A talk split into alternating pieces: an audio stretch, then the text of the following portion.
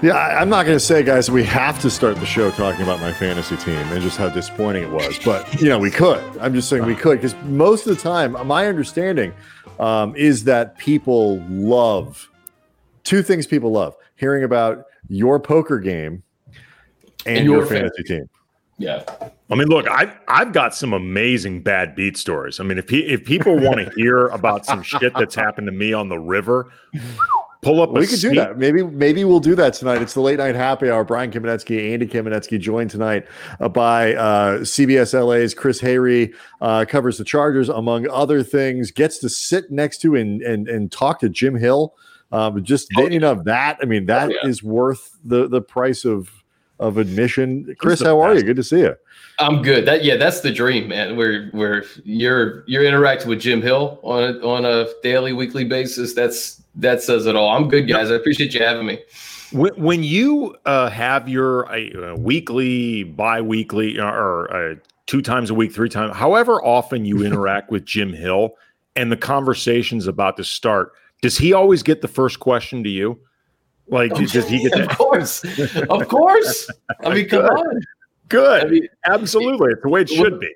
what's great is that I get to see Jim. You know, if we're if we're passing passing by uh, doing hits. Actually, the, the the studio has been weird now because of just the, the whole pandemic. We were doing our hits at City Club, Los Angeles. Yes. So I would I would see Jim there, and uh, it's just it's awesome because the, the Chargers are also broadcast partners with with CBS LA. So not only do I get to interact with Jim at work at CBS, but you see him on the Zoom calls, and we we've done some Chargers specials together with some of the free agents, man. So it's uh it's a blast. What, what is Jim Hill like on a Zoom? like I've never seen Jim Dude. is not a, I, and we love. I mean, we love Jim. Like I, I'm not making fun of Jim. Who Brian doesn't and like I, Jim Hill? Brian and I, he's. I mean, for people who've never met him, and I mean, he is. It's not an exaggeration to say Jim Hill is a local god in this city. You're not going to meet anybody nicer than him in our industry. I mean, he is everyone, one of- like to everyone. he is incredibly nice to everybody, but he he does not strike me as like a super techie guy. Well, let me tell you. Hey, let me tell you guys this though. So this same platform that we're on right now, Jim and I did a two 30, 30 to 45 minute specials uh, where we were in two different areas and we're interviewing the rookie class, the Chargers rookie class. So one night we had Justin Herbert. Uh, I forget, if, I think it was like Alohi Gilman, uh, Joshua Kelley, and then one night we had Kenneth Murray and a, a couple others guys. And and Jim and I are in different places, but we're we're just we're going back and forth. It was seamless. So, so listen, Jim has been able to adapt to this new world with no problems. I just feel bad because there's only so many places he can wear a suit right now. It's like, like the, the, Does he wear a suit on the Zoom calls? Jim, you know what? Because he was working, he was doing double duty, of course. Um, so he he was rocking a suit because he was working uh, over at City Club. So I'm I'm here in a probably something similar to this, but you know, Jim's always going to outdress you. You know, whether you Yeah. see him at Staples Center or City Club or studio or a game or press conference, Jim he always gets the first question. He's always the best dressed. I always feel. I also feel like Jim right now is probably the only person who is doing Zoom calls, even if he's wearing a suit on the top, who's actually still wearing the suit on the bottom too. like everybody else is doing a Zoom like with the suit and the tie and like a pair of shorts. I don't think that's how Jim rolls. Yeah, you know, for me, it's been a lot of like the last six months. It's been okay, nice shirt, gym shorts, right? I mean, it, I feel like that's been the norm for everybody. I'm still trying to get adjusted to like I haven't been in the Chargers office since March, and it's it's still kind of strange to do this, and and I don't want to get into this mode where I feel like this is the norm, but you know. I don't know. You don't know. No one knows what, what the next six months to a year is going to hold for the sports world. But you know, we've been able to adapt on the on the Chargers side, and it's things like this that I think are fun, right? Where you get to, you know, pick guests, find guests, and, and just talk ball, whether it's football or the NBA. Uh, but it's still weird. It's still kind of hard for me to grasp that this is kind of our new normal. You know, it's funny. Like we we started this in part just as like a thing to do during the pandemic because we, you know, we did a lot of fill-in work for for seven ten, and it's like Yeah. there's nothing to fill in for. Like nobody's traveling. Sedano's not going anywhere. Like you know, Mason and Ireland are traveling. Like nobody's going anywhere. So it's like No we oh, needed to do something, right? And so yeah, you can't go on. Even Mason couldn't even take a vacation.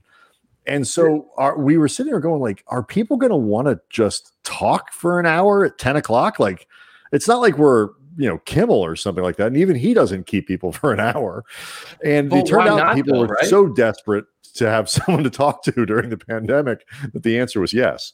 The Um, thing is that you can you can get you know I, I do our chargers weekly podcast and you know people are home so i Mhm. mean it's it's probably easier to track down guests and as opposed to doing it you know last year when no one knew what, what zoom was you know you, you're doing these audio podcasts now you can kind of translate them into you know these zoom interviews where they're kind of these dual purpose deals where you can use it as video content and you can also have your your 15 20 minute audio interview too so it's been actually an interesting kind of experiment in like Right. how you create content how you get guests and, and how you can kind of use a, a podcast for instance like i'm sure you guys probably trans transfer this into a podcast right so yes. it's like Yeah. you know it- I'm it's, glad a, you mentioned that. People can listen, rate, Yeah. review, and subscribe the Late Night Happy Hour podcast on iTunes. Thank you.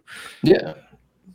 So Uh, that's that's kind of what that's kind of what I've been able to do is is you know when we play, for instance, like we had Rich Gannon on the podcast last week because he called the uh, the Dolphins Chargers game, and it's, it's you know I, I I I gave Rich a shout and I'm like, hey, can you come on Wednesday or Thursday? He's like, how about now? I'm like.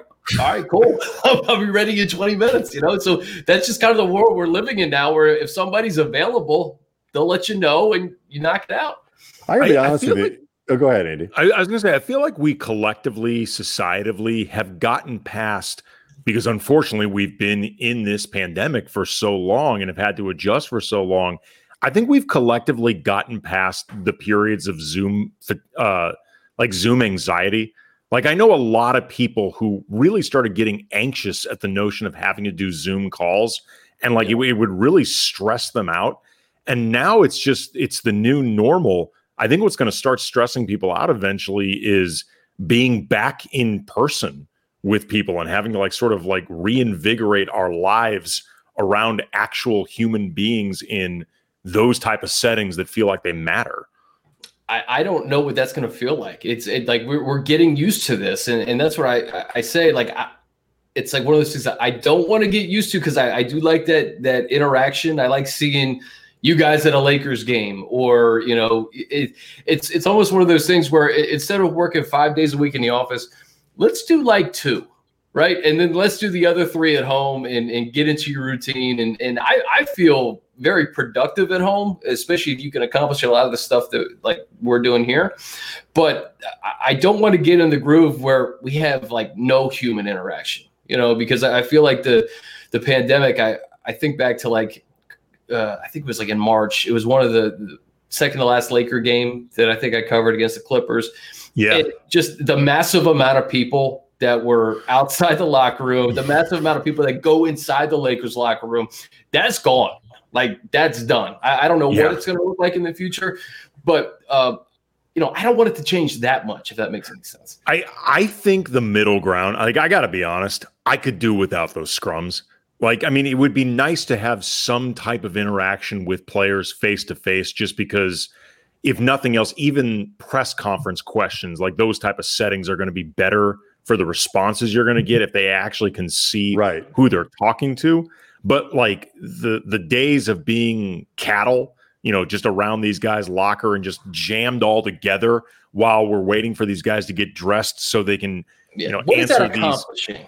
It's well first of all like half these guys are answering these questions you know still running on adrenaline and they often have to answer pretty inane questions that people are trying to set up for a soundbite like the whole thing is kind of ridiculous Yeah, it's, it doesn't. Yeah, it's not good for. But like, I don't, I don't need to be like crammed in the back of a like you know seventeen row scrum, not asking LeBron a question. Like it, Yeah. it doesn't. It it doesn't. It's a and plus it's just weird. Like, I mean, it's uh, it's weird for everyone. For you know, the guy comes out of the shower, and we're all just standing there, and we wait, and he's getting dressed, and it's like you do. It's like the it, it's just weird. Like he knows we're there. We know he's there. Where like there's nothing about it that is even kind of uh, of organic and The, the and not, so like ones, yeah. there game could be some yeah there could be some better ways to to do this where maybe guys get brought out or whatever it is. I gotta be honest with you though.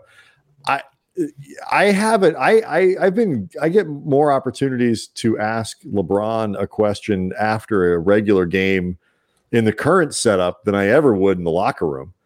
You See, know, it's so different. It's different with the NFL. Like the NFL beat, I think it's more of a necessity for some of these guys to get into the locker room. And I don't mean on game day. I mean like a Wednesday. Like keep in mind, Right. you get you have like you have 53 guys and practice squad guys. So you got about 60, 70 guys throughout the course of a Wednesday, Thursday, Friday that are in that locker room. You have open locker room for a certain period of time.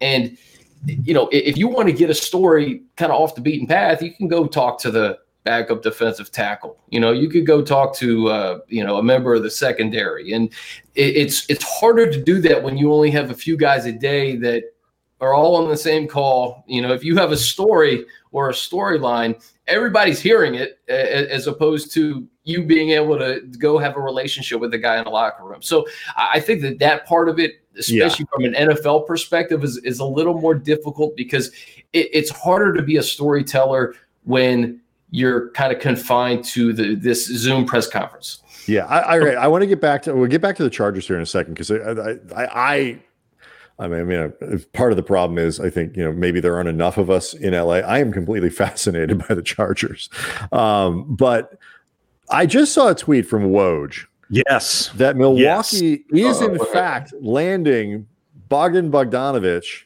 In a in signing sign trade. and trade trade from Mil. Uh, so, so he's going to go from Sacramento to Milwaukee. So what? we can break this down in a minute. We don't know the details here. Here's my question. This is tampering, right? like, how do you put together a sign and trade I mean- before free agency? This is. th- I mean, this happened. right? This Like- happened with. Oh, and by the way, the Bucks are trading uh DiVincenzo, DJ Wilson, Ilyasova, and presumably some draft picks or something. Something. That's the deal.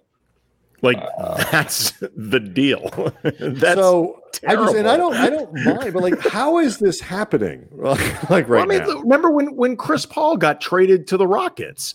That was total tampering. It had to be because it happened like Yes. 30 seconds after the uh, moratorium ended. Yes, I remember and- when Chris when when Chris Paul got traded to the Lakers, I was working for the Lakers in a completely different capacity. I, I'll never forget that day. I in was playing sponsorship. power forward. Yeah, yeah, exactly. oh Um, God. Yeah, you know, I, guys, I'm trying to, I'm still trying to wrap my head around that. Like, this is free agency, NBA draft. Like, we had the Masters on Sunday. Like, usually when it's like from from end of July to you know February, it's al- it's almost like head down, strictly NFL, and then you pick your head up and you're like, all right, what else is going on in the world? And the, the entire world is backwards, right? The Lakers Right. and Dodgers are winning championships in October. Uh, there's an NBA draft. There's there's massive amount of uh, trades, rumors, and scuttlebutt in the NBA here in the middle of November. It's just wild. I just I think the the the uh, the NFL benefits tremendously from having uh, a Sunday of a of a of a major tournament going on because it really it makes red zone incredible. Like Yeah. like the amount of stuff that was going on in red zone because of that golf tournament was spectacular. You never So- see the afternoon games outweigh the morning games. Like there were No, more like, everything about it was morning great. Yeah, was so good. more of that um so like i the the arms race right now going on in the in the in in in the nba is insane we you know the the the pacific division now has a, a viable obviously lakers team clippers team the warriors are going to be back this year the suns just picked up chris paul the only garbagey looking team is i don't know the kings i guess who just traded and they're not terrible Uh, no, I think they're they're pushing. no, but like for, they're terrible. they're for bad. There are worse bad teams than the Sacramento Kings. They're a pretty Yeah. good bad team. Yeah, you know what? It's okay, I see what you're saying, but They're not going to win twelve games this year. They're not that bad. They're they're, they're a twenty nine or thirty three win team or something like that, well, give or guys- take, in an eighty two game season. You guys tell me this because the Lakers, obviously, we saw the Schroeder news. I, I asked you before we started, like, what's going on with Kyle Kuzma? Like, yes, is is that something that is he on the move? Is he is he sticking around? Like, well, you wrote you wrote the the moving part, Andy. You wrote about this today for the Athletic, so you break that part down. But then the, the more interesting news with Kuz is the is the social media angle of it. Um, well, yeah, I mean, with, with Kuzma, the social media thing, he apparently deactivated his own Twitter account. And it was after um, saying that he was tired of people uh, disrespecting him, I guess, online. And, you know, he said he was going to have people put respect on his name, paraphrasing a little bit. Then I just saw a report that he apparently deactivated his own account, which I got to be honest, it's for the best like th- this really, I think, is the best for both Kyle Kuzma and the Lakers. Like Kuz and, and, Brian and I both like Kuz in the time we've been around him, and I do think he's a hard worker. I do think he cares about basketball. He is too online and sort of too of that world for his own good. Yeah. And I, I feel like it's just better off for him if he just simply puts the phone down and, and just gets away from it for a little while. Like he's just rarely do good things happen for Kuz when it involves something with social media. Like remember during the pandemic, you know, those those photos popped up of him and I don't know if they're still together, but uh his his girlfriend Winnie Harlow. Oh, they are. As far as I know, but they were they were at that uh record release party that the theme was everybody wearing hazmat suits which by definition means the theme was none of y'all should be here because it's a pandemic.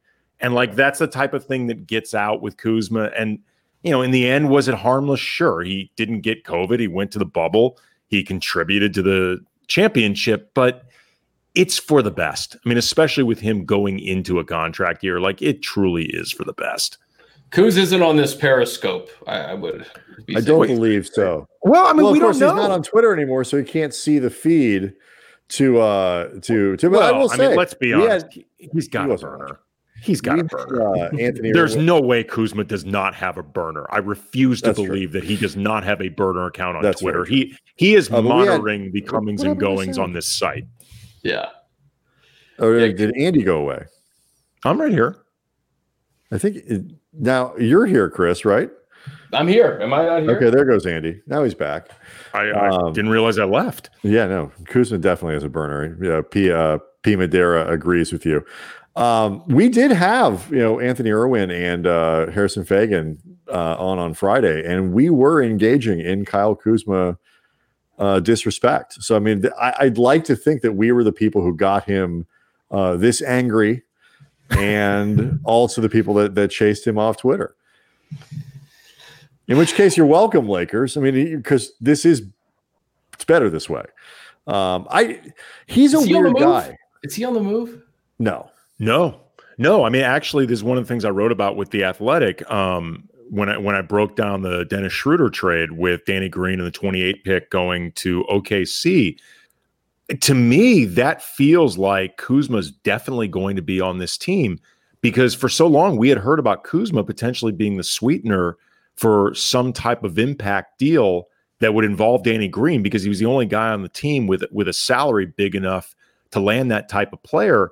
Once that's now off the table, Kuzma doesn't make enough money by himself to to get moved for an impact player. So unless like they managed to have some type of package with Kuzma, Quinn Cook, uh, an opted in JaVale McGee. Which apparently is enough in. to get you Bogdan Bogdanovich. Yeah, I guess so. Like I mean, I guess it wasn't off the table, but like the, the Lakers wouldn't have really any options outside of just cobbling things together. Yeah. Um, and, and Kuzma would really, really have to appeal to some teams. So my my read you know, never say never, but my read on that deal was Kuzma's going to be around next season. Well, you know what? I, you you would think a, a, young guy like that, like maybe maybe something like this does lock him in, and you you have AD, you have LeBron. You know, may, maybe he sees himself in a in a different class, and he's going to prove it. I mean, it, it's it, it's one of those things where you, you don't know, but I don't know. I, I feel there's like a perf- you know there's a, there's a performative thing I think with with Kuz because he's a weird guy to kind of to to look at because Andy's right. Like he he really does work hard. He really does want to be good, and he thinks of himself as a frontline NBA scorer. I don't I I don't think he's as good as he thinks he is, but I admire. Like last year, Kuz came into camp and he's like setting the bar incredibly high for himself in terms of the standard and you know making talking about all star teams and this and that and whatever. Like and he didn't come close to meeting meeting it. But yeah. I, I respect a guy who comes in and and puts the pressure on himself to go and perform it on a on a larger level. That's essentially what Anthony Davis did. Um, you know, saying I I want this challenge of of delivering a title to LA. Um, you know, but the Kuz is he is both a hard worker and too too Hollywood, a little too aware of his of the marketing a little too. And I don't mean that like go I mean, dude, go make your money, do sure. build a career. I'm not. It's not a criticism in that way, but in terms of kind of creating the actually accomplishing what I think it is that he wants to accomplish in terms of being taken seriously, in terms of all this other stuff, he sometimes will get in his own way. And so I, you know, he, he is very much of that. If you don't put it on the internet, it doesn't happen generation. And it probably doesn't serve him as well as as he would like. Yeah. Plus, that uh, shoe that he designed with Puma is kind of ugly. I, didn't see the. I didn't see. It looks like shoe. a wrestling. It really does look like a wrestling shoe. That's been the most common comparison I've seen. I'll look to see if I can find a picture of it, but it really does kind of look like a wrestling shoe. As I'm looking, I'm looking. I got this. I just got this Peloton. Do you guys have a Peloton? Oh, I do not have a Peloton. Look at you with your Peloton. Listen, I I just got it two months ago. Like I I I got it kind of late in the pandemic, but I love it because it you know it's right in front of you. You you're committed to it. Like once you get Are you it, right next to it. I'm yeah, it's right behind me. Right here. I was gonna yeah. say if you were like where you could hop on. Yeah, I can't. I'm not, gonna be doing the rest of that. Ramona, Ramona, Ramona Shelburne, Shelburne did did her did her show from an elliptical. Did like really? the entire hour? Yes. She, I mean, she she put in a major workout. It was incredibly impressive. like I'm just saying, it's been done. Nobody's ever Peloton. Yeah. Do you yeah, have a window that's like a wall that's just one giant window that you can look out of while you do your Peloton?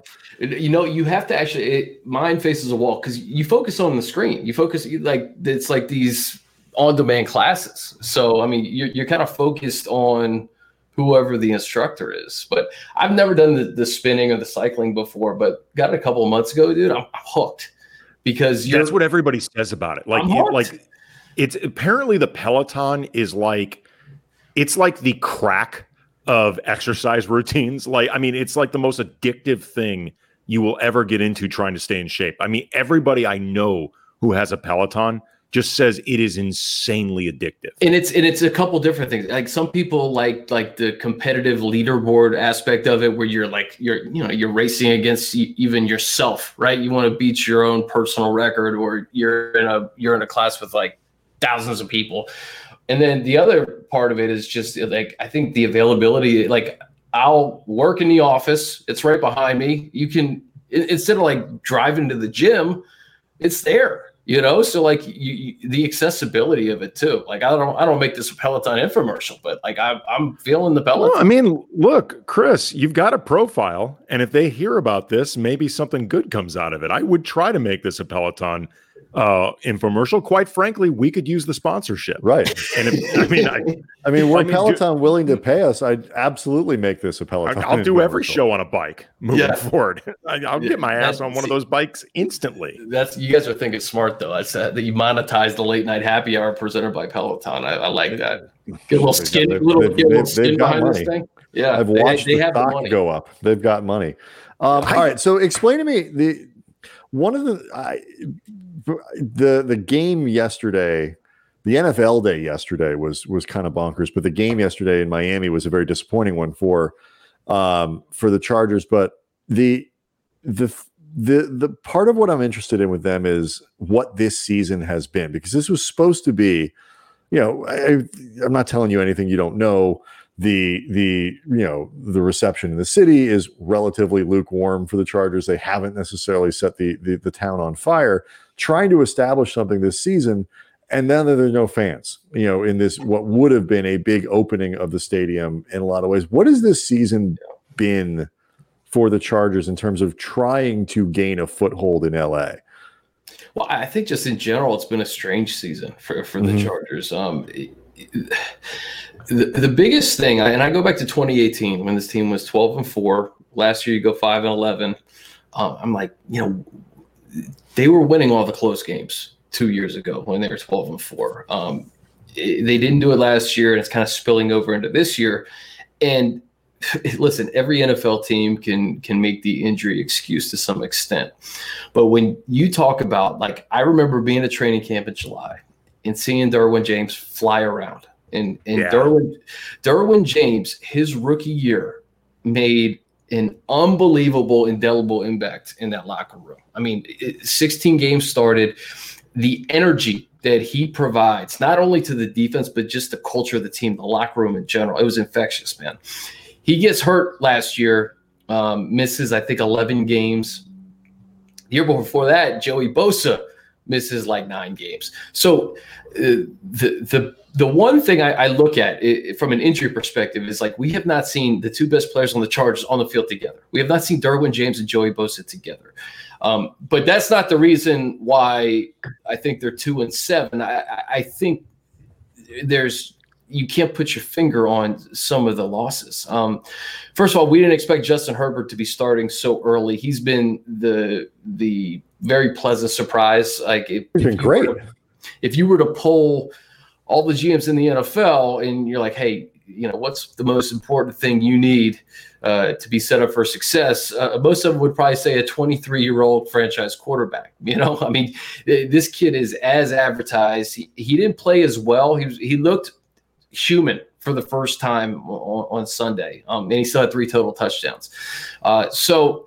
Uh, just the ability to close games, man, for, for, whatever reason, and it's just it's been something different each week. You know, uh, they led.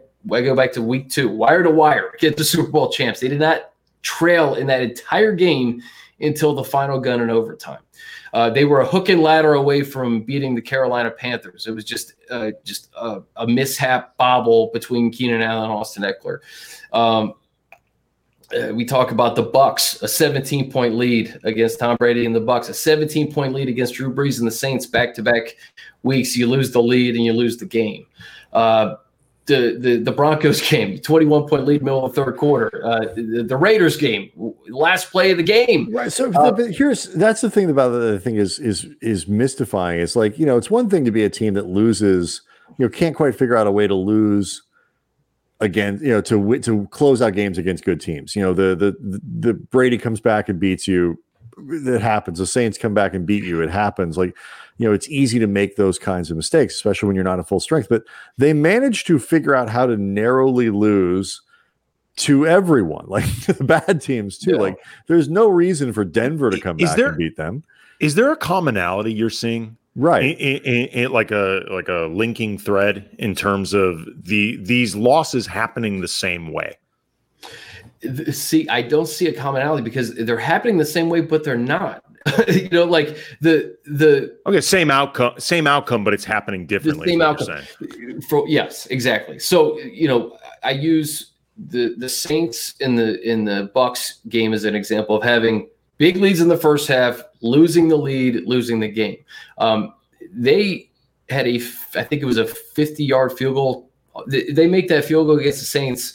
It never goes to overtime, and they win and they, they beat the Saints, you're having an entirely different conversation.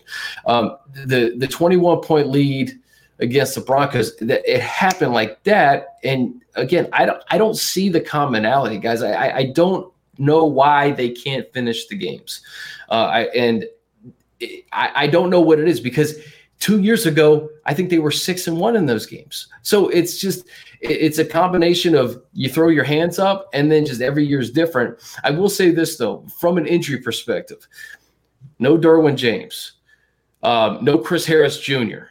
Uh, mm-hmm. the right side of your offensive line that we were touting all offseason, Brian Bulaga, Trai Turner, uh, who's been a Pro Bowler uh, every year except for his rookie year, uh, they haven't played together. Um, the uh, Austin Ekeler, he's been out. So it's hard to win without your guys. Um, they found a way to stay in these games. They just can't close them. I don't know what it is, um, but you know it's unfortunate because the season starts to slip away. You know, three right. weeks ago we were having an entirely different conversation. Beat Denver, beat the Raiders, you're right back in this thing. They lost both of those games, and, and then Sunday was kind of the first game where they were really just outplayed from the beginning. They, it wasn't one of those games that came down to the final, the final gun. Um, block punt, first possession of the game, that kind of set the tone. Yeah, and look, I mean, Miami made the Rams look bad too. I mean, that that defense routinely making decent quarterbacks look pretty ordinary. And like you know, I like Anthony Lynn. I think you know, I I, th- I don't think anything has been going on long enough to really decide. You know, it's I, it's hard to look at all the stuff that you've described to me at least, and I don't watch them as closely as you do, obviously. But um, you know, and say like the head coach is like you know the, your season starts with your starting quarterback being stabbed through the lung by the medical staff. You're off to a tough start, and I, I, I don't I don't I, I I think it's it's a really hard thing to separate the the coaching from the you know the injuries from all these other things. I I just I, I it doesn't see it's it doesn't seem like you can make any real evaluations until you have your whole team on the field. Well, also keep in mind, you know, for as good as Justin Herbert has played, he was on the grass for the first time with his teammates at the end of July. Yes. Right. So there is no offseason program. Uh, he was thrown into that game. Imagine being tapped on the shoulder right before the coin toss saying, Justin, you're going to start your first NFL game right now with no heads up against the Super Bowl champions to open SoFi Stadium for the Chargers. That's Good a lot. Luck.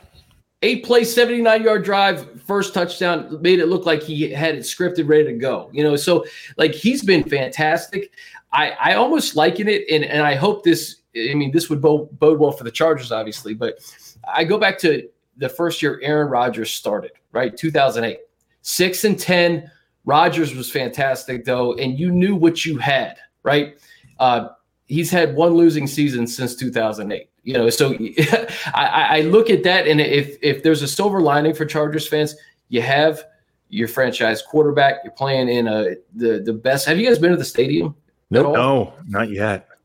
Places you have to go, I think, several, several times to see everything it has to offer. And, I, and obviously, we haven't seen it with seventy thousand fans in it, but it's it's the most ridiculous place I've ever seen in, terms of a stadium. So That's you have a new stadium, you have a franchise quarterback, you have you have the best uniforms in sports, man. I, I really do think like the the the throwback Dolphins Unis with the uh, the sunshine gold pants and the powder blue yesterday.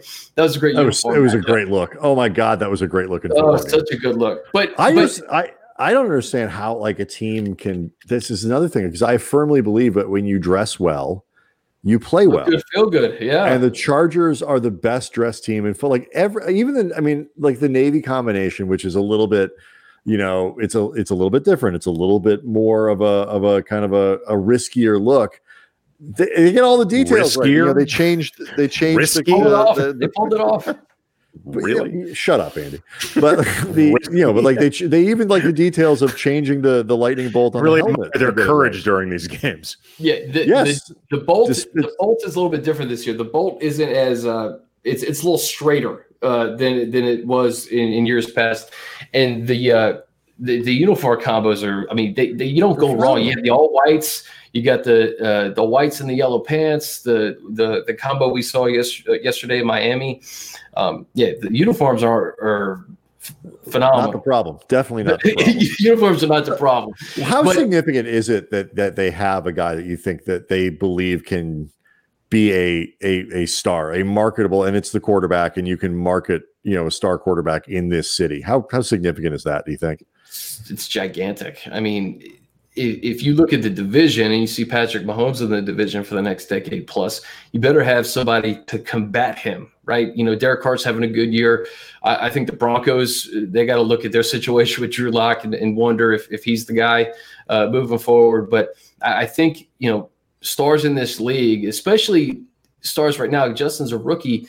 Uh, you have this window. We've seen this window with guys like Russell Wilson where – you know, you have these guys on a rookie deal, you build around that guy, you build yourself up to getting to a Super Bowl. Like you have a window right now where you could take care of guys like Joey Bosa, who they took care of, Keenan Allen, who they took care of, Austin Ekeler, um, a couple other guys, and and build around Justin and and then also have a defense to complement what he does offensively. And right now, they're just simply down Derwin James and Drue Tranquill, who I think was going to have 110 tackles this year, and uh, and Joey Bosa the last couple of games. So, you know, you again, I, I, I hate to talk about injuries because you look at San Francisco and other teams around the league that are just decimated by injuries.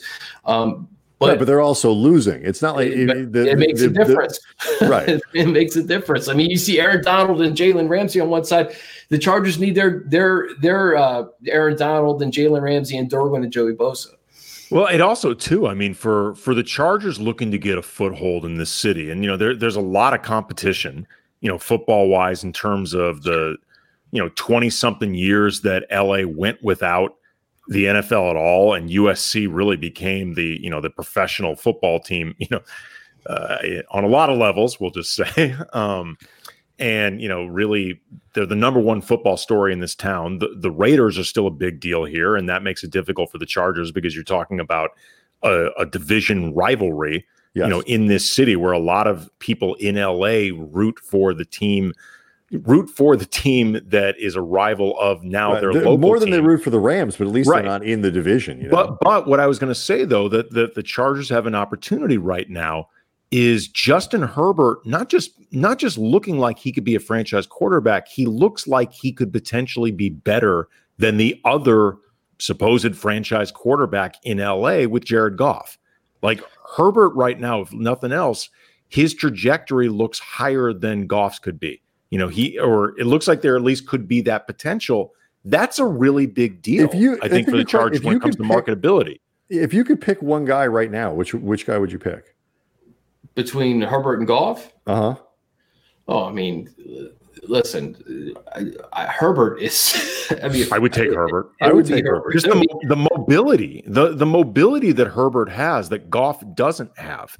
You know like, what? It, you know, you know it's such a big deal. Herbert. Okay, so so he has three rushing touchdowns this year, the most by Chargers running back since 1992. Okay, but it's not just him getting the ball to Keenan Allen. It's not just him getting the ball to Mike Williams and Hunter Henry.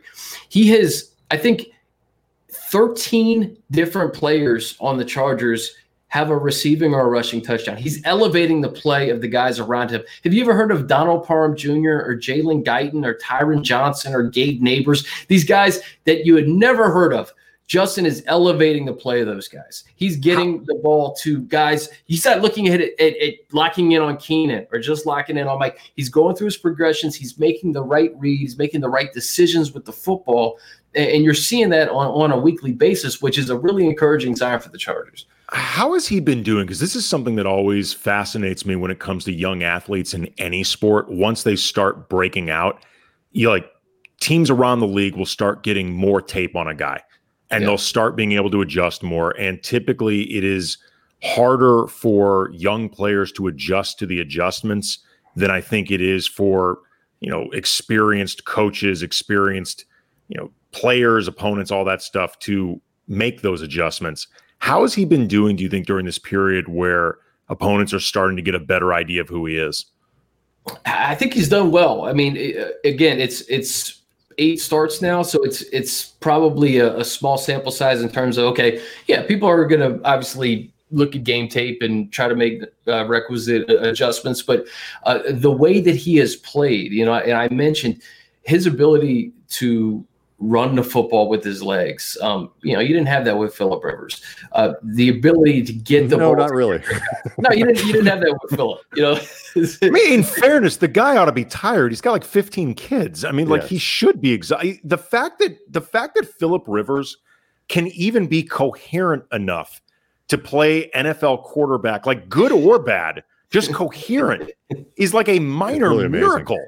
Like yeah. I, I don't know how that guy does it it's it's it's amazing. In in, in Philip, obviously, man, I think he just moved into fifth all time in, in passing yards. So I, I, think Justin's got a ways to go to, to get in, to get into Philip Rivers territory. He's, he's going to pass uh, Philip Rivers though for rushing yards, like career rushing yards this season. He may he may do that for sure.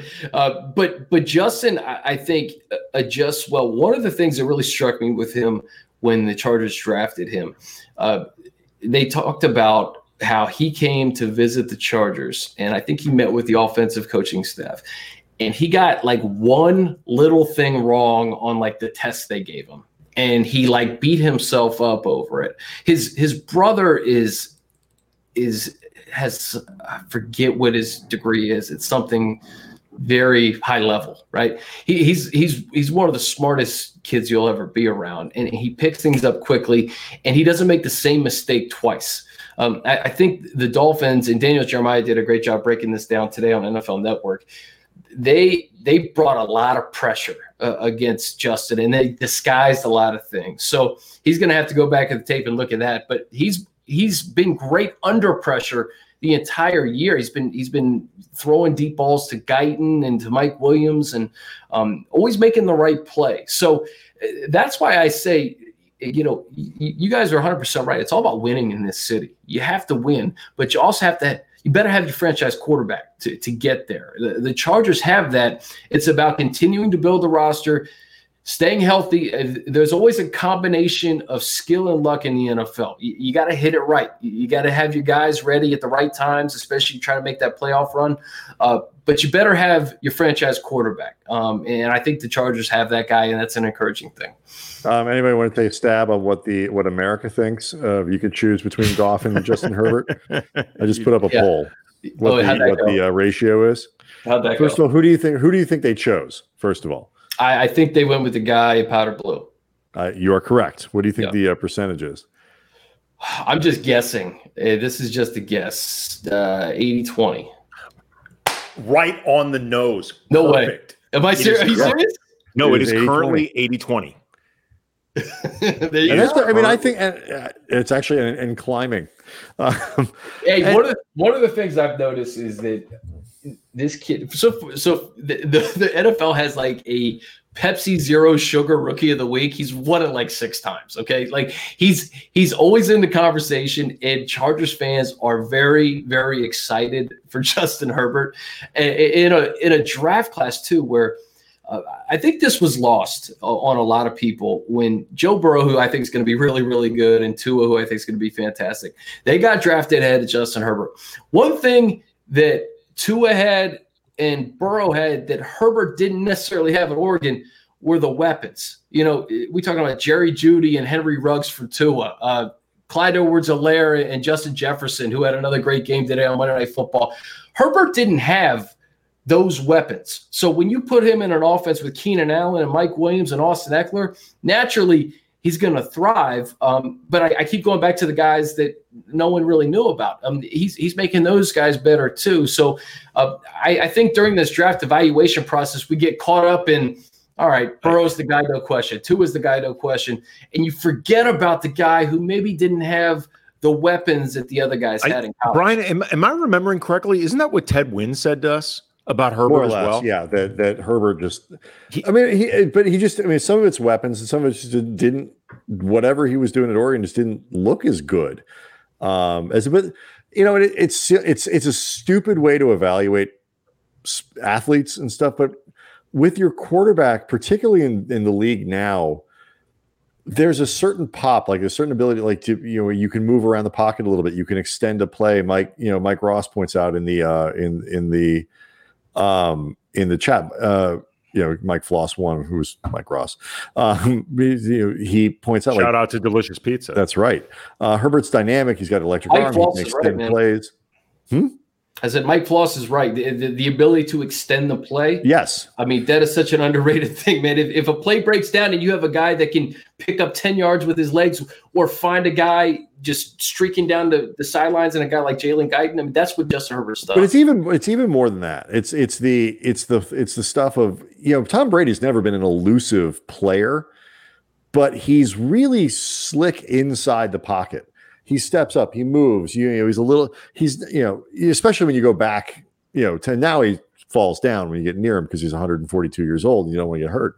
But, you know, the, like the little stuff, my, my problem with Goff has always been that he isn't a player who looks, who can do stuff in a dirty pocket very effectively, um, under pressure very effectively, in a clean pocket with time to throw and whatever. He's good, but yeah. most quarterbacks are. And so I, there's that electricity that's missing from Goff that I think is significant, not just because I think you know it impacts the quality of play, but like you know the fourth quarter, you got you know one drive, you got this like you know certain players inspire a certain kind of confidence, and I don't.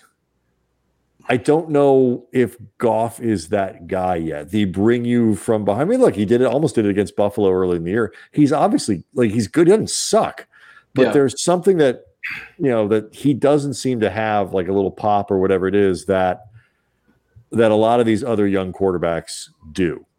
I think Goff and I mean, the fact that those guys have been together now for a while, I think they have a good understanding of, of what they're getting in each other. Um, the, the thing I'm encouraged with uh, regarding Justin is even during these these losses, um, they were at the, their own one yard line against Carolina. Darn near almost won the game. He like he drove them all the way down the field. Um, the the Chiefs game, he threw a costly interception in the second half. But this that was his first ever start. He played well enough for the Chargers to win that game, and the the game against the Raiders drove them down. Couldn't have put the ball in a better position for Parham to come down with it, and obviously, you know, the replay showed otherwise. Um, but he he's shown the moxie to close a game they just haven't been able to do it. I needed and that. I, I, needed that. Really needed that catch, by the way. Yeah, did really you really needed? Did you, have, needed did you have Herbert or did you have Donald Parham Jr.? I had Herbert. I really needed that. I don't go that. Our league isn't that deep. you got, a, you got like a Herbert. three tight end league. Yeah, I needed that catch. Yeah. So I, I don't know. I, I, can't say enough good things about the kid, and, and I love his attitude. Every every uh, post game presser, he steps up there. He says the right things, man, and he he he wants to get better. Um, I think having an off season where you're actually on the field is going to be just huge for this kid. Um, and again, I, I, go back to just everything has been Zoom for, for these guys during the off season. So they didn't re- really have an opportunity to get to know their teammates, build that chemistry that you're usually, you know, usually want your rookie quarterback to have going into a, a season. How concerned are the is the organization about getting in with LA and making that work? You know, I, I don't I don't know if there's much. Again, I think it just comes down to winning. You know, and and uh, you know when when I was at the Lakers, I remember my boss saying the the business follows the basketball. Right? If you're winning on the court, everything will follow. So I, I honestly, I, I, truly believe if the Chargers can stack wins starting in 2021 and beyond, that stuff takes care of itself. Mm-hmm. Uh, it, it's about it's about the product on the field, and and I think that is the biggest thing. I mean, do they feel? I, I, I guess like we all we always talk about like the Clippers versus the Lakers, like who who was like you know, and you know, like the Clippers have been a tremendously profitable and popular organization in in LA for a long time. Like, you know, profitable for the bad reasons when Donald Sterling just didn't spend any money on them, and profitable when they've been good. They're just not the Lakers. And, you know, I think there's a little more wiggle room in football for a team to emerge over time as both yeah. of these teams come back. But like, is do they see themselves as competition in competition with the Rams or just trying to stake out a loyal following in Los Angeles that makes them, you know, part of the city's fabric and whatever, you know, that where the Rams really aren't part of the equation. The, the Clippers, I mean, put it another way, the Clippers are not actively trying to make this a, a Clipper town. Like they, yes, they recognize, a good way they, of putting it they recognize as much as you know they did the street lights over spotlights and you know some other really I think really stupid regretful, slogans. I believe very regretful. Yeah, I think the, I think the Lakers Clippers thing is just a completely different conversation because right. you have one team that's won 17 championships. Right, but right? I think they they recognize. I I think they actually recognize even though this year's marketing campaign might lead you to believe otherwise they're never going to overtake the Lakers, and they and it's really about just carving out their own foothold. But I think, like what Brian was saying, there is at least in theory, I think, more of a runway for the Chargers if there is that type of rivalry with the Rams, just because the Rams have more of an institutional background in LA. Yeah. But you know, it's been a few decades before you know they really were a big thing in this city. I think the beauty of this city is it's a Lakers and it's a Dodgers town, right? And, and I do mm-hmm. think there's a piece of pie for all these other teams. And it, you know, there's going to be ebbs and flows. You know, you see the the LA Kings they win a couple Stanley Cups and people are pumped about it. Um, it but there's another layer with the NFL, and I think there is something to be said about playing in that stadium and and mm-hmm. winning games and having a franchise quarterback because a franchise quarterback is is truly a face, right? If if you have a guy that that can have sustained success in this city, I, I don't think we've truly seen what it could be yet. Obviously, the Rams went to the Super Bowl a couple of years ago. Um, I, I felt like the unofficial launch of football in Los Angeles was this year in the stadium, and unfortunately, it was yeah. a, a, a, you know you, you, don't have the fans in the stands, right? right. So I do think 2021 is really going to be that that year that we've been waiting for for a long time, where fans are in the stands, people can see what SoFi Stadium has to offer, and you know, in the in the Chargers case, it's like okay, now you got a, a guy Justin Herbert that people are excited to see, right? And and you have a, a beautiful place for them to watch the games. Then it's about winning, and, and that's what I think takes care of itself in terms of that that piece of your pie, right? You find your loyal following in Los Angeles. Um, I, I, think the, the Chargers have a, have a pretty cool. It's it's actually cool to like do these podcasts and have people from Germany and you know even the East Coast of the United States and uh, Europe. Like there's Chargers fans uh, around the world.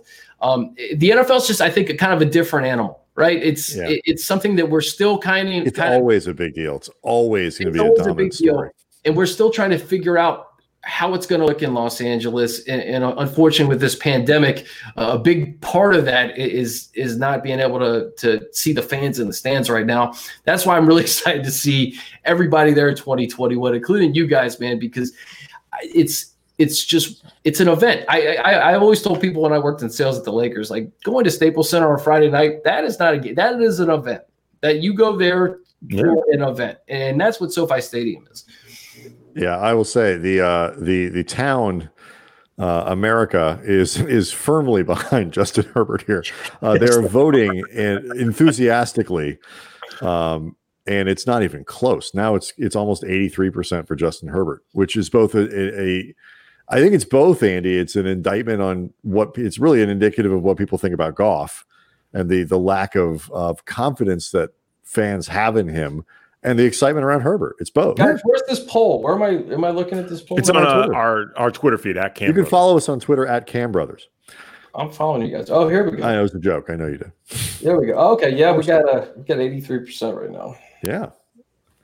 Yeah, I mean, I, mean I, I think I think people they didn't really know what to expect with Justin coming in because he was the third quarterback taken, and you know, you, you know, you think of Tua, Electric, Heisman for Burrow, and I don't think a lot of people expected Justin to be on the field uh, this early, and, and uh, for what he's been able to do in such a limited amount of time. Uh, I think people are excited to see just the hands that the league is in for the next 10 years with you know, we're gonna we're gonna see Tua and Herbert off and on for a long time. Uh, we're gonna see Herbert and Burrow. We're gonna see Herbert and Mahomes uh, for for a long time. Those are the types of matchups that I think you, you, you start traditions, right? Uh, Herbert versus Mahomes at SoFi Stadium on an annual basis is going to be really fun cool. for the next 10 years. You know, like we're, yeah. we're going to have that to look forward to. We're going to have, uh, you know, the Raiders and Chargers kind of renewing their rivalry um, and having kind of the, the characters that you're used to seeing in a rivalry um, kind of come to life now. Yeah. I well just have the ability to, to, you have a quarterback who can elevate people around him and right now, certainly, it seems like Herbert's doing that and, and capable of doing that. And I think is the th- sort of the thing that that is missing from Goff. Andy, have you seen has has like Harden been traded yet? Westbrook, like have not have not have we been, seen like while we've been talking about football. What's been no? It it, appear, it appears that everybody's still just sort of in shock over everything the Bucks did, and the the big question.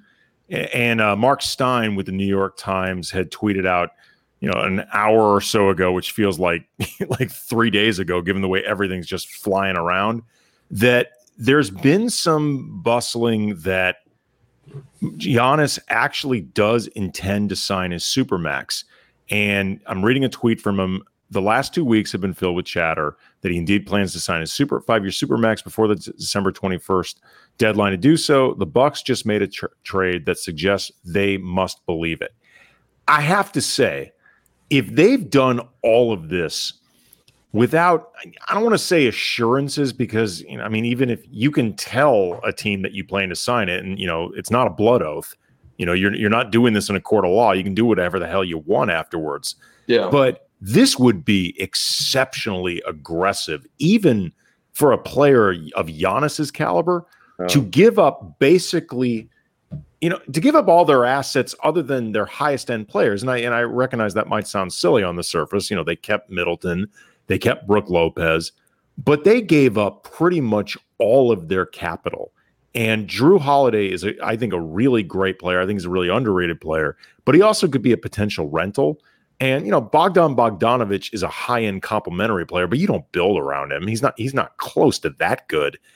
If if they did all of this without having at least a reasonably good idea of the direction with Giannis, frankly, that's insane. and it just even yeah, even acknowledging soon.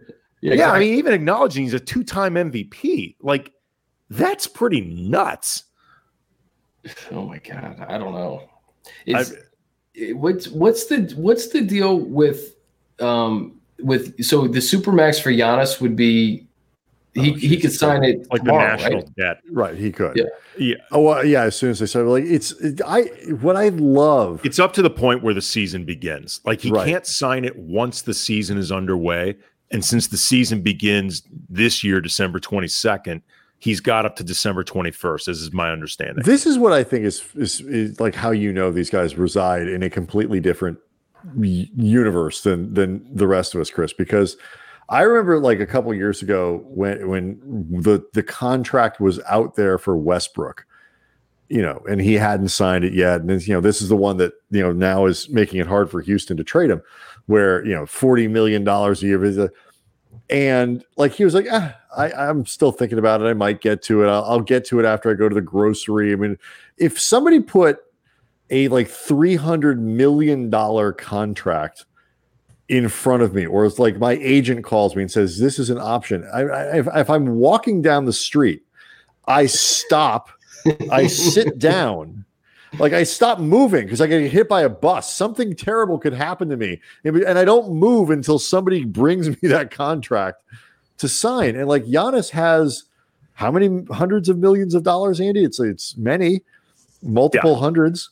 He's, I mean, he's already gotten paid. I mean, yes, not, but maybe like, not to this level, but he's, but he's like gotten he's, money. He's like, I'll, I'll, get to it. You know, I mean, yeah, I, I got to binge watch yeah. The Crown first. I mean, I don't understand that either. Like, I if if someone told me that there was hundreds of millions of dollars on the table, all I have to do is take out this pen and sign, and I don't. Yep. I, I I would feel a little uncomfortable. I think at that point. I, I am not even sure like what team it like I, don't care what crappy team it is. Yeah, it's like four hundred million dollars. Oh well, yeah, fine. well, I mean, this, this is actually how you know that James Harden has made an insane amount of money, and in some ways, Houston paid him too much for their own good. You know, there there's reports earlier today that that Harden not only wants out of Houston, but he specifically wants to go to Brooklyn to play with Kevin Durant and Kyrie Irving, which I think would be an absolute disaster. I don't think that can mm-hmm. work. Mm-hmm. But that aside, Woj reported later on today that they had put a two year, $100 million extension on top of uh, an offer on top of Harden's current contract, which would have made him the first player to ever make 50 million annually. And Harden declined it but part of the problem is he's already getting 40 something million per season from Houston. Like he's already made like in banked and future guaranteed money like a quarter of a billion dollars. And even if say he can't make 50 million annually with some other team because of the way the rules work and a blah blah blah. Make 42. He's still going to make right. so much money the money actually becomes too easy to walk away from. Like in a lot of ways, the money becomes trapping for these teams or or limiting for these teams because these guys are going to make so much flipping money no matter what. Like Houston essentially tried to bribe Harden into staying. And he's like, what do I need this bribe for? You, you guys already made me insanely rich. I know. It, when I think of the NFL contracts and we see, you know, so and so signed a five year, $100 million contract, they're not getting $100 million. They're getting the signing bonus money and then a, team may be able to cut you after year two or year three, Crazy. depending on how it's structured. So, you know, we're, we're talking about like when you see an NBA contract, that's all going into that player's bank account versus like a, an NFL contract where you better look at go to over the cap and, and see what it really is.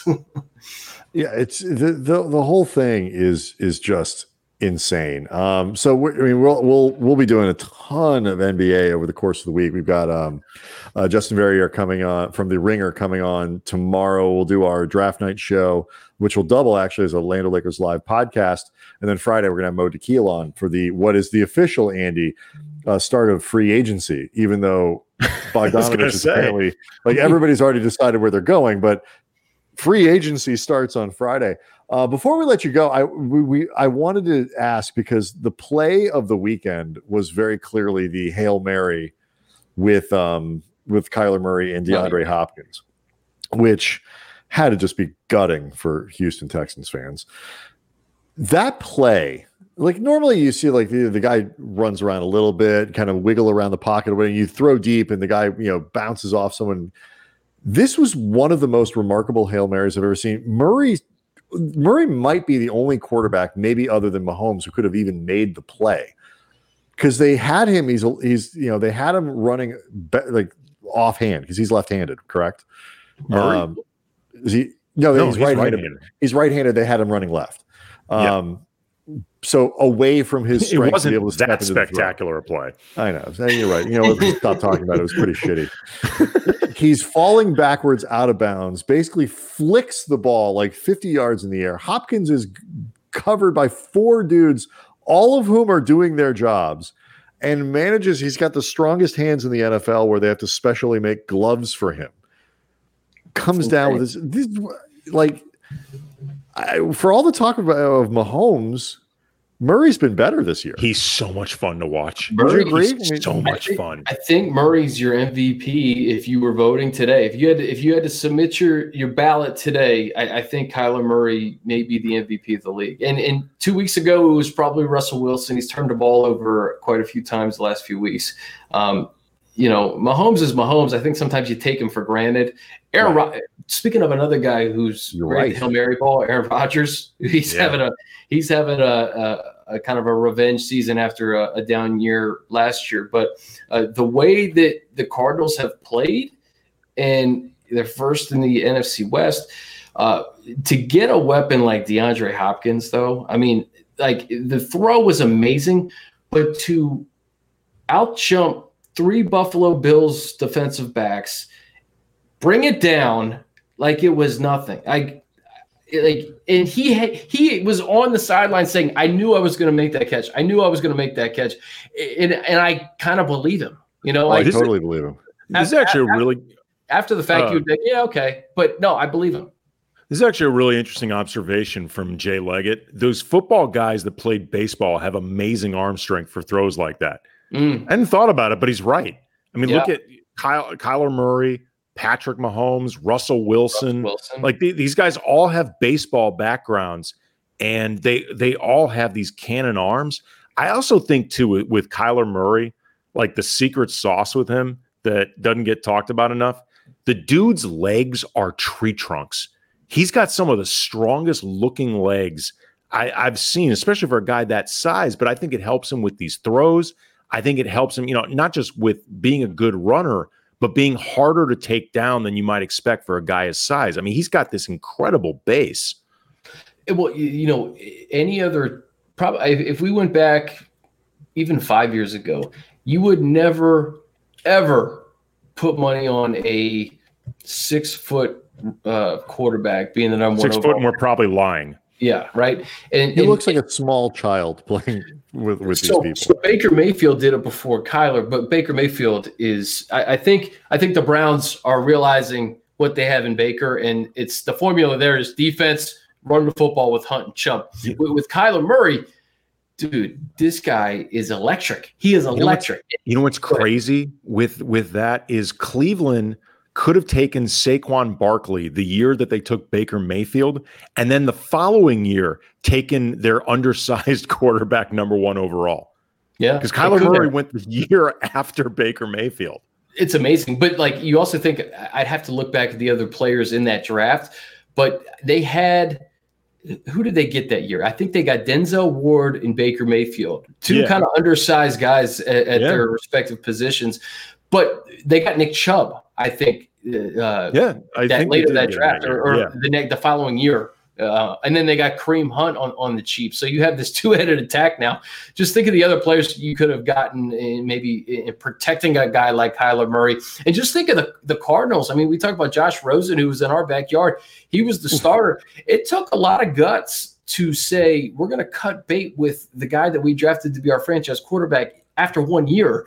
And we're going to bring in another guy, and we're just going to start over. You can do that in this in this like new NFL salary cap. Um, other years you couldn't do that. Let me ask you a question, Chris, because this is something like uh, my wife is actually sick of hearing me talk about this. She's like, just go My do wife. it and, uh, and, and stop like making this into a thing. We grew up in St. Louis, and you know, I, I am old enough that I was actually there for the then St. Louis Cardinals, who became the Arizona Cardinals, and I was a diehard fan of them. Even though, I mean, it really required being diehard because it was a very unpleasant experience. They were one of the worst run franchises like in any sport on this planet. And when they moved, my you know, my 13-year-old self was angry and heartbroken and vengeful and vowed that I would never be a fan of them again. And it, for a while, it was very easy to not be a fan of them. It actually, in a lot of ways, was more pleasant not to be a fan. The last couple years, I've been wanting to go back. Is it okay Go to back. go? Like, does it make me a front runner to No. go back? No, go, back. Go back. Go I, Remember, back. I remember when I was a kid, I uh I we had uh Washington football team season tickets. I, I grew up diehard, right? And the St. Louis Cardinals were in the NFC East. Yes, with And I remember Dallas being the a kid in elementary school, the Dallas Giants, the old NFC East. Um, and, I- and I remember going to the St. Louis Cardinals uh, games, you know, at, at least once a year. But I, I think you're allowed to go back, man. I, you have a you have a history with the team. They may have moved, but And, and Brian will attest, I was a massive Yeah, fan. no, we, we, we used to go to games. We get the hot chocolate. You sit up at the top of Busch Stadium. It was cold. It was fun. We had a good time. I Team was awful. back. Yeah, no, no, first of all, back. look, fun team, good players, fun coach, good logo. I mean, the, I mean, the, the logo was never the problem with that team. That was an you know an angry looking cardinal. You know that thing really looks good on the helmet. like there's it, there's nothing. Go back. It's fine. Yeah, I think I want to go back. Go back. I think I do. But, but f- before you do, though, before you guys go back, I don't know. Are you Brian? You going back too? Are you? I never. I mean, I I just I I, I never really left as much as Andy did. Huh, you know what? well, I was more angry. I was re- true. I was really mad. Andy is this. Andy is an is a much more emotional person than I am. He's- I say, I say. Andy, I say, Andy, if you go back, that's fine, but maybe give. Uh, oh my lord! Are you about to, I'm just saying. are you about to do the I'm just- marketing? I'm just are saying, you you're- about to pitch me? Are you are you about to become I'm a not- pitch man? I'm not. I'm not pitching you on either team. I'm just saying, you know, come come to SoFi Stadium, pick a team maybe here, and and. and See, I. I, I choose a lot of it based on uniform, and the Cardinals have good uniforms.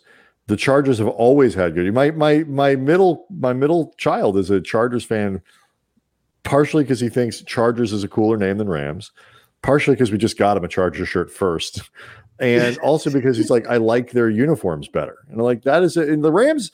I gotta be honest, like the Rams, like there is so much made out of the Rams' new uniforms, and like whether I think they look good on, particularly on TV. I think that I every combination I've seen so far, I actually think looks good. Um, I've all, but I also thought their uniforms were wildly overrated. Like the even the classic LA blue and gold. Like they're good they, with the Ram. Like there's nothing wrong with them, but they're not like that good. The, the Chargers what, basically you know? took their old school uniform and just kind of put a few bells and whistles on it and, and kind of enhanced it a little bit. Um, the Chargers I, have always had better uniforms than the yeah. than, than, the Rams. They're sharp. But Ed, if you want to go now, I think I think you got to pick now. I think you got to go. If you're going to go, go right. It's.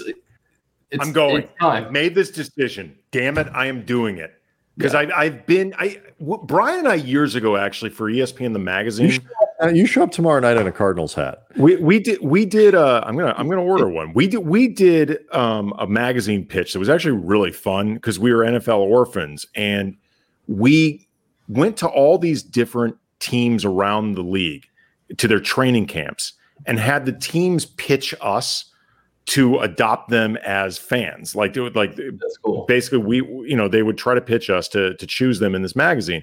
And at the time, like I had adopted the Vikings as sort of my my uh, team from afar, but I had no real connection to them. And I, I think mostly I, I, chose them because Prince was from Minnesota. I'm a massive Prince fan. Good reason. And when I went to the I went to the Cardinals in the beginning with the intention of I'm never going to choose them. I'm just going to write about never choosing them because I was still mad at them. And then once I was at training camp, I found myself getting all nostalgic. And I tried to get then coach Terry Whisenhunt and a couple other players, and then even somebody from the PR department. I'm like, can you get Bill Bidwell to just apologize to me? Can you get him to apologize for moving the team? And if he'll apologize, I'll choose them and nobody could get the apology. So I ended up choosing the Niners, and that didn't work. I, I had no connection to the Niners, and really, they're the team that I had the connection to. So yeah, I, am doing it. I'm doing it. Just go do I'm it. It's doing that big. It's really. I'll be honest with you, Andy. Nobody gives a shit what NFL team you root for. But I care. I care. I don't care. Right, so do whatever makes you happy. I'm going to do this. I'm in. I would do it. I would do it now and stick with them.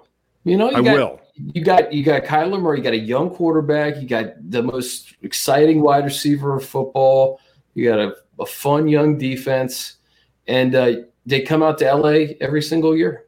There you go. I'm doing it. I'm doing this. Thank you. Thank you, Chris, for the help. I appreciate it. I'm glad I get on. Brian, Brian, since you since you have a child who's a Chargers fan, I'm gonna I, I will get you to SoFi Stadium with some powder. That's right. Yeah, you you, you, you hook me. I'm I, I, I both me and particularly that boy can be can be bought. um, the boy especially, he absolutely 100% can be purchased. He is available. Um, Andy will attest to that. Like that is yeah, oh, very yeah. much his personality. You can buy him. So um, yeah, no, we're good. I I I am I I just like watching. I like a lot of teams. I like teams. I like players. I, I feel like I I can I want the Rams to be good. I want the Chargers to be good. I like you know it's just it's good for the city. It's fun. It's fun to watch. And I'll all the, the, coolest you know. the coolest thing. Uh, of SoFi Stadium for me is getting there early and seeing all the games on this gigantic video board. It's like the world's largest sports bar. It's like it's one of the coolest things. Like get like that's going to be fun. that's fans. what Jourdan Rodrigue always says. Like she's like the, the pregame entertainment for the late afternoon game when like they put red zone on the Oculus is just the greatest thing I've ever seen. It's a, it's uh, I mean you get there if you if fans get there early they can watch all of the games on that big screen. Like I mean in all of them look like they're gigantic. I mean it's it's a really kind of surreal deal. It's like when you step in it's like you're kind of stepping into a Madden game. Very excited. I'm making this announcement on Twitter. I'm sure yeah, the, the world really this cares. Get ready. Get ready. they've been waiting. Actually, this is they've been waiting. Like who, get, Andy? It's it's been a, a hashtag for a while now. Get, get ready for our first ten thousand retweeted tweet. Um, all right, so let's let's just update the poll real quick before we go here. Um, as many people in the comment section suggested, this poll was not going to go well for for uh, Jared Goff. Uh, f- over 500 people participating in democracy. Um, I fully trust the counting mechanisms for the polls on Twitter. This is a, a real, honest poll. 83.6 percent of uh, of America would take Justin Herbert over Jared Goff. That's pretty high. Um, anyway, all right, uh, Chris Hayre, you are a really appreciate you staying a little later here. Uh, CBS LA covers the Chargers and all kinds of other stuff, and most importantly, gets to hang out with Jim Hill. Um, thanks for That coming is on, man. This is fun. We appreciate it. We'll do it again sometime. A lot of fun, guys. Appreciate it, man. We'll see you down the line. Absolutely, man. Thanks a lot. Uh, tomorrow we've got Oh, go ahead, Andy. Very, tomorrow, Justin Verrier from the Ringer. We're going to get neck deep into all this NBA stuff and might even be more stuff happening. Uh, we'll see you all tomorrow. Thanks for being here. Donkey on.